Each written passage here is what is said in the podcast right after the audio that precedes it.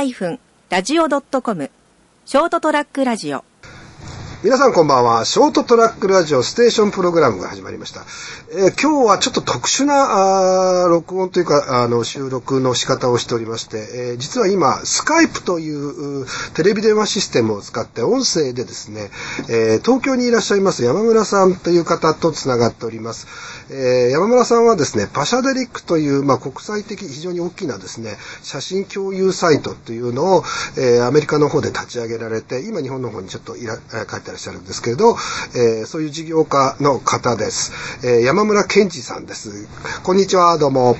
こんにちは、山村健二です。よろしくお願いします。まあ、すごいですよね。これね、あの、本当ね、ここ、熊本っていうね、日本でも僻地みたいなところからですね、はいあの、はいこうやってスカイプで繋いで、えーそれをこう、録音をしてですね、今番組を作っ作ってるんですけどね、世界はね、狭くなりましたね。狭くなりましたね。いや、ほんと狭くなりましたね。このインターネットのおかげで。そうですよね。うん僕はね、あの、こういうね、もののことをですね、え人間は超能力を得たんだっていうふうに言ってるんですね。はい。例えば LINE とかいうのはですね、こうテレパシー。遠くにいてもですね、その気持ちが、あーこ言葉ですけど伝わってくるとかですね。あと、ウェブカメラは千里眼だとか。はい。あサイコキネシスはコントあのリモコンだっていうふうに なんか言ってるんですね。であのそれをもう僕ら手に入れてるっていうそういう時代に生きてるっていうのを、案外みんな自覚してないのかなと。うーん、そうですね。面白い表現方法ですよね。うん、だからそんな超能力を僕らは持っているのに使おうとしない人が結構多いんですが、それをバリバリ使ってらっしゃるのが多分山村さんだと僕は結構使ってます。でしょ。ね。自分の能力を超えたところでですね、いろいろ物事が実は、あの、起きてたりとかするということじゃないかと思いますけど、えっ、と、山村さんは、もともと、その、このパシャデリックを立ち上げようと思った、あーのはどういうところからなんでしょうか？そうですね。えー、ちょうど2年前の1月が一番きっかけになりまして、2013年ですよね。1月に、はい。えーがきっかけなんですけども、そこでその撮影場所に行った際に、まあいろんなその苦い経験とかうん。がありまして、これ始めなきゃいけないというふうになったんですけども、そもそもそのさらに半年前に、えーもうアメリカのカリフォルニア、あの、サンフランシスコに住んでいたんですけども、その時に、こう、一枚のポストカードに出会いまして、はい。ですね、2012年の夏ですよね。はい。それで、それまであの旅行が大好きで、うん。写真ももう記録的っていうか思い出として撮ってるっていうはい流れでいたんですけども。一般的なこう旅行者みたいな。そうですね、もう旅行者ね。写真に関しては特に。うんはい、写真はもう完全と素人っていうような感じで、一眼を入門式を持っていったんですけども、基本的にはもうんう全オートで撮るみたいな感じでしたね。うんそれで、そその一枚のハガキを見た際に、これは撮りたいっていうふうにうんうん。なんかこう初めて思ったんですよね。これかっこいいと思って。で、それがこう洞窟からこう光の、うん。あの太陽の夕日の光がこう、はい抜け、抜けてくるようなもので、これは撮ってみたいなと思って夏って、はい。で地元の方に聞いても場所知らないって言うんですよね。それで一眼レフのカメラを持ってる方に聞いて初めてその場所が大体ここら辺だっていうのが分かりまして、うんうんはい。それでまあどうにか現場にたどり着いて夕日をこう待つわけなんですね。うんうん。それで、12年の夏だったんで、太陽の方角が、もう全然合わなかったんですよね、そのえー洞窟の穴と。あーだったんで、ね日が、夕日になってもその現象が起きなかったんですよ。ああ、なるほど。はい。でこれは、なんだと。うん。うん。やっぱ当時思いまして。うんなんで撮れないんだと。はい、うんなんでこれ起きないんだって。うんそれはやっぱり初めてそこで、うんもう後ろから刺すのこの野郎っていう ちょっとごめんなさい。表現が悪かったですね。はい。うん。もう夏と冬ではもう太陽の角度が90度ぐらい違うんだっていうのを初めて知ったりとか。そうですよね。そうなんですよね。わかります、その気持ち。それまで全然注視してなかったから、しないですよね。うん。太陽のの登る位置がそあんだけ違うんだっていうのを僕も写真を最近撮るようになってからですね、意識するようになりましたよ。そうなんですよ。うん意識して初めて知るんですよね。そうなんですよね。それで、今度はかつそれを取るためにはうん、これが必要とか、はい。いうものが出てきて、そこで初めて三脚を買うとか、はいはいはい。いうことが起きて、こう半年間こう、はい。一生懸命こう待つんですね。はいはい。それで13年の1月になって、はいこう夕日狙いにこう行きましたら、うん。もう見事に綺麗にその光が、光芒が洞窟から出てきてて、それでそれをこう一枚写真撮った時に、うん。まあやっぱりソーシャルメディアとかにアップすると、うん結構、綺麗だねとかこう反響が多かったんですよね。えはい。それで、すごいなんかプロみたいとかなんか言われてるとこっちも 喜んじゃうんでそうですね、ど、ど素人なのにプロなのかとか、はいはいはいはい。調子に乗って、じゃあ他のはい綺麗なところも撮ろうかなってやっぱなるんですよ。うんうん。でそうなった時にやっぱり、うん。そもそもどこ行って撮ればいいんだとか、ああ、そうですよね。うん、それとかやっぱりこの撮影場所のように、うん夏はダメだけど冬はいいとうか、ん。あの、あのこん、そんな人ばっかりじゃもちろんないんですけれども、写真を撮られる方ってすごくやっぱり思い入れが強い場合は、その、どこで撮ったっていうことをあんまり人に教えたくないよっていう人も多いんですよね。そうですねまずね。はいうんそれこれは多うん分、ハイアマチュアになればなるほどと、あと今、パシャデックを運営していて、その経験上では、はい。えー地元の人たちは別に教えてもいいっていうんですよね。はいはいはいはい。だけど、2時間以上とか、うんやっぱり旅行してきた人っていうのは、うんあの、あんま教えたくないと。うんだけど、逆に飛行機に乗っていくような旅行だと逆に見せてもいいってなるんですよ。なるほどね。簡単に撮れねえだろ、この野郎って。はい、そうそうそう。簡単に来れないだろう、みたいな。自分も自慢したいんですよね。ここに来たぜっていう。ここまでじ時間かけて行ったんだぜっていう。で、そこにやっぱ撮影場所っていう、そのう、ん。写真好きの視点で、うん。この場所いいよっていうようなことをやってるサービスがなかったんで、これはもうやんなきゃっていうふうに思ったんですよね。それはアメリカにいらっしゃる時？そうですね、それもアメリカにいる時で、はい。もうその2013年の1月で、それを経験した時に、もう、これは、なんかもっと他のところ行きたいなと思った時に、うん。あの、結局その場所を案内するようなところってなるとうん。旅行関係なんですよね。あそうですね。はい旅行サイトなんですけど、確かに旅行、その観光地で綺麗なところもあるんですけれども、先ほど私がお伝えした、その、この岩から太陽が出てくるところっていうのは、うん。もう絶対その旅行サイトにはない情報なんですよね。やっぱ写真家しか知らないってう。んいう。そうするとやっぱ写真好きの視点で物事をみんなで共有するっていうものがやっぱり重要になってくるだろうなと思って、こう、これはもうやろうというふうに決めたっていう感じですね。うんあの僕はたまたまですね、あの Facebook の広告が出てたんですよ。はい。えパシャデリックのですね。それを見て、その、あ、こういうサイトがあるんだっていうので、実はは、あのー入ったんですけれども、はい。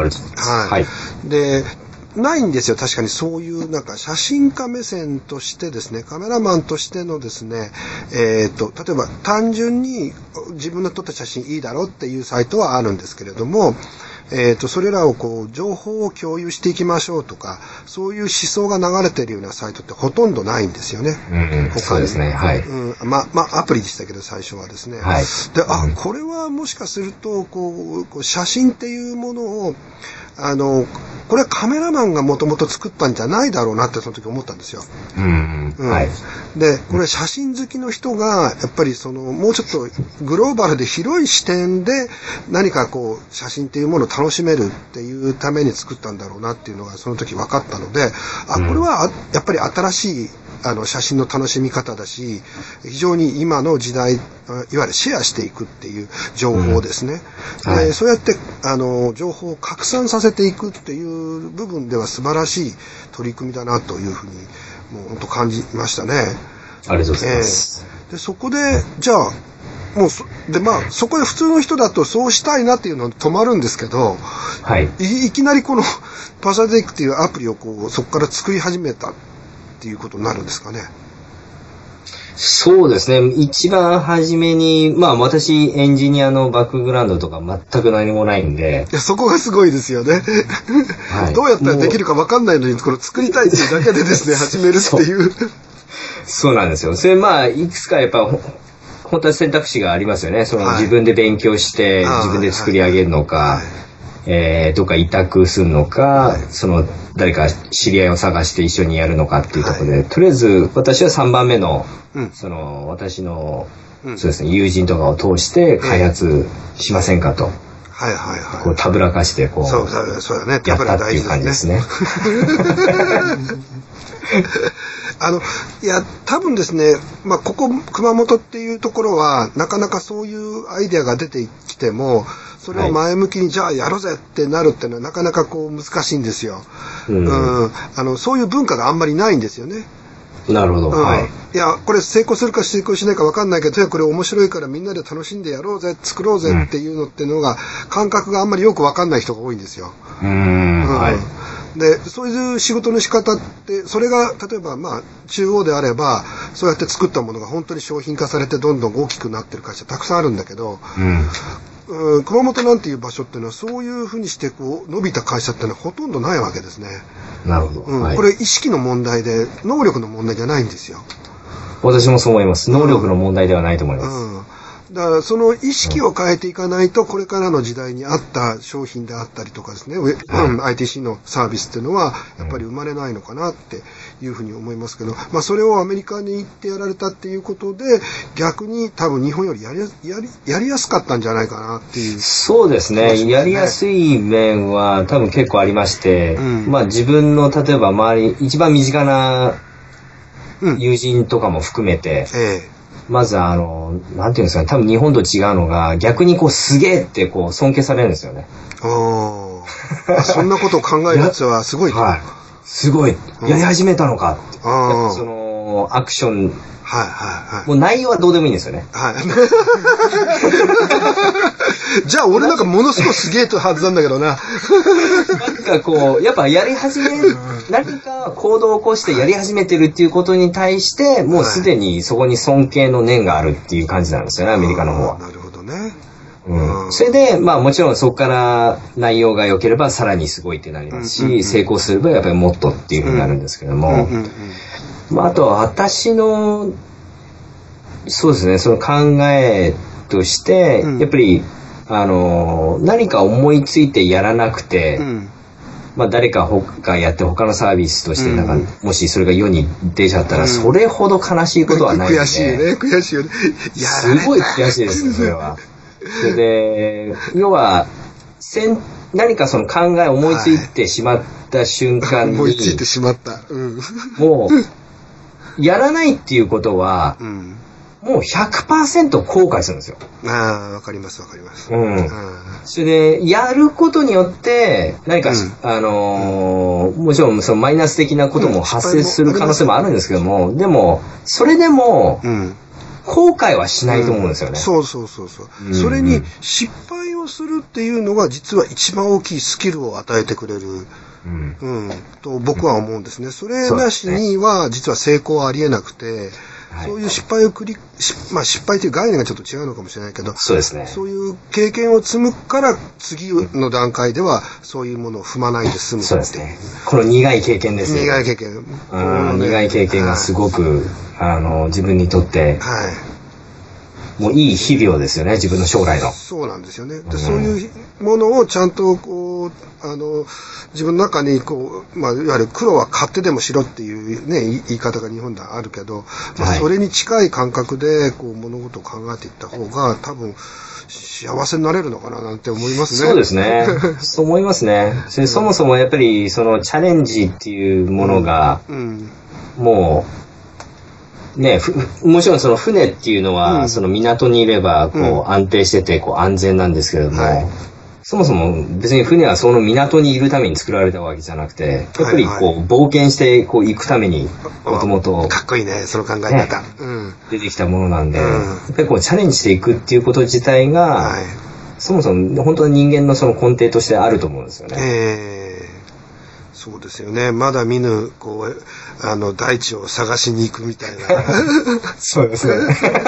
すげえ僕ら美化を、あ僕らって言っちゃったけど、その、け自分でやってることをこう正当化、美化しようとしてる感じがしないではないですけど。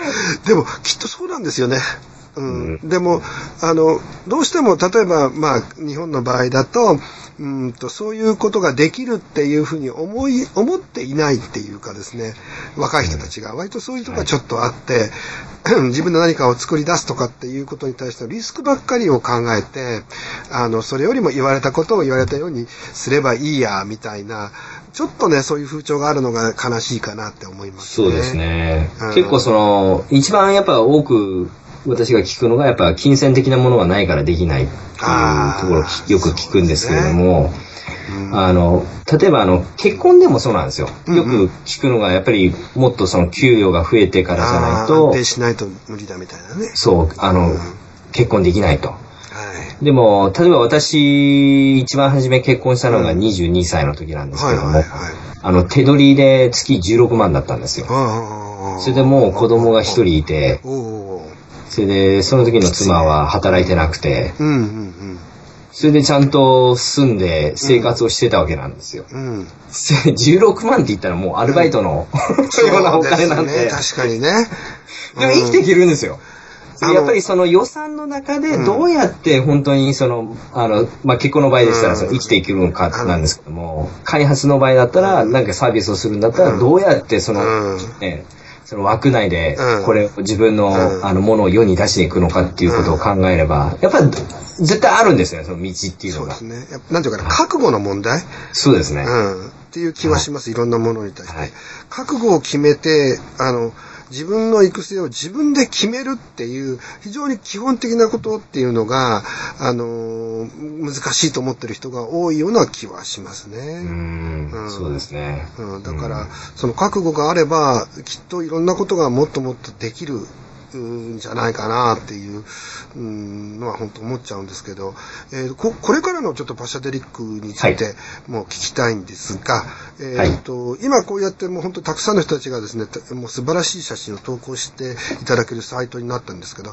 まあこれからネクストステップみたいなものも考えてらっしゃるっていうようなことをちらっと聞いたんですけれども、はい。えーまあ何かこう、明かせる範囲で結構ですから、この次のパシャデリックってどんな感じになるのかなっていうのをお聞かせ願えるとありがたいなと思うんですが。はい。はい。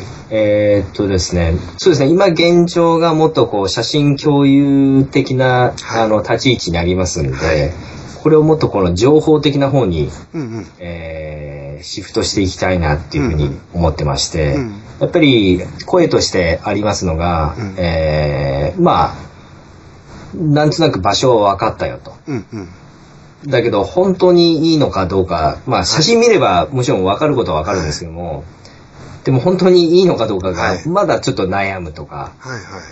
あと、まあ、本当にそのベストなはい。時期と時間帯っていうのはいつなのとか、うんっ。ていう、その、やっぱりその情報的なものがもっと欲しいっていう声が、やっぱりありまして、僕、僕なんかもね、あの、その、撮影場所の周りの情報とかもちょっと欲しいなと思うんそうですよねあの、駐車場がどの辺にあるとかですね。そうですね。うん。なんかそういった、やっぱりその、例えばまあ前回私が、うんあの九州で熊本の方にお邪魔したんですけども、はい。やっぱりそういった行く、そこまでして行くってこう決める材料はい。っていうのは、やっぱり基本的に情報があればあるほど決めやすくやっぱりなってくるんで、でそこで皆さん、あの、私他の友達とかですと、その材料、情報がないから、うんいつも、いつも行ってるはい。うん。撮影場所に結局行っちゃうとはいはいはい。いうような状況になるんで、はいでも私個人としては、はいやっぱりね、いろんなところに行った方が面白いよっていうことを、そうですね。こう皆さんにお伝えしていきたいなと思うんで、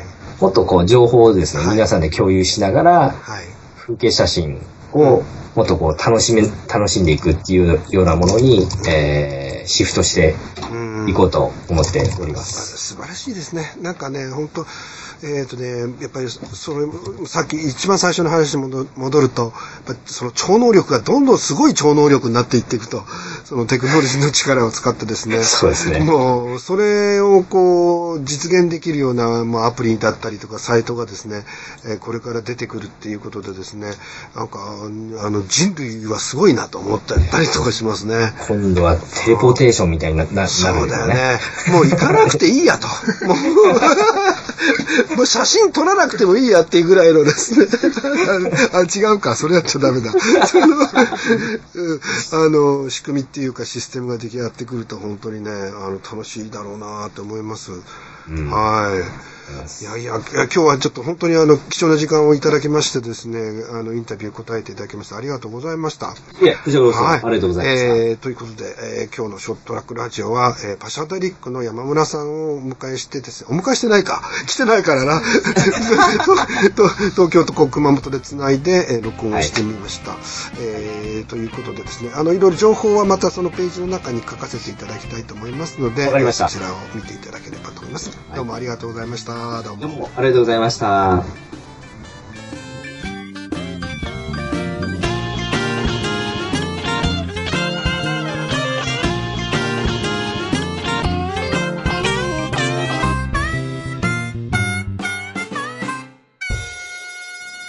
st-radio.com ショートトラックラジオ